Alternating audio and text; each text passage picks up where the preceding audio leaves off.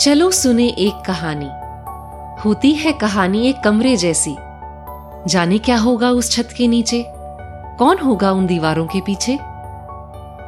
चलो सुने एक कहानी। कभी कहानी नक्शा होती है। बताती कहाँ आँख की बारिश गिरी थी और कहाँ कहाँ एक हँसी खिली थी। चलो सुने एक कहानी। वो जो एक कैलेंडर सी होती है, हिसाब रखती है। किस दिन एक हसरत ने उड़ान भरी? क्या दिन था जब कोई तमन्ना गिरी? चलो सुने एक कहानी। जो कभी होती है खिलौने सी। रंग बिरंगी झुनझुन करती, खूब देर तक मन बहलाती।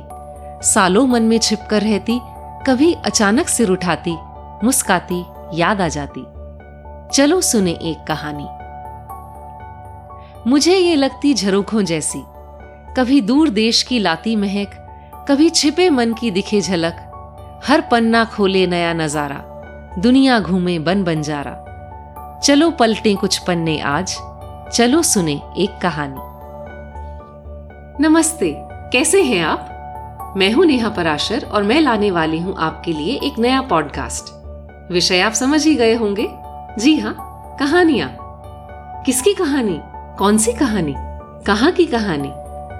इस पॉडकास्ट पन्नों के झरोखे में मैं आपको सुनाऊँगी देश विदेश के महान कलाकारों की कल्पना और कलम से निकली कुछ अमर कृतियाँ। ये कहानियाँ उनके पात्र अलग अलग मिट्टी की महक लिए हैं। तो सिर्फ़ कहानी ही नहीं, कुछ बातें भी करेंगे लेखक और उनके देश, प्रदेश और परिवेश के बारे में, जिससे आप इन पन्नों के झरोकों से नए नए नजारे देख सुन सके। तब आएगा और भी मज़ा। तो ज़्यादा इंतज़ार नहीं करना पड़ेगा। 10 दिसंबर को सभी प्लेटफॉर्म्स पर हम लॉन्च करेंगे ये नया पॉडकास्ट, पन्नों के झरोखे। 10 दिसंबर को पलटेंगे पन्ने और खोलेंगे पहला झरोखा। क्या दिखेगा उस झरोखे से? ये जानने के लिए तो पहला एपिसोड सुनना पड़ेगा। तो ज़रूर आइएगा कहानी सुनने। मैं आपका इंतज़ार करूँगी।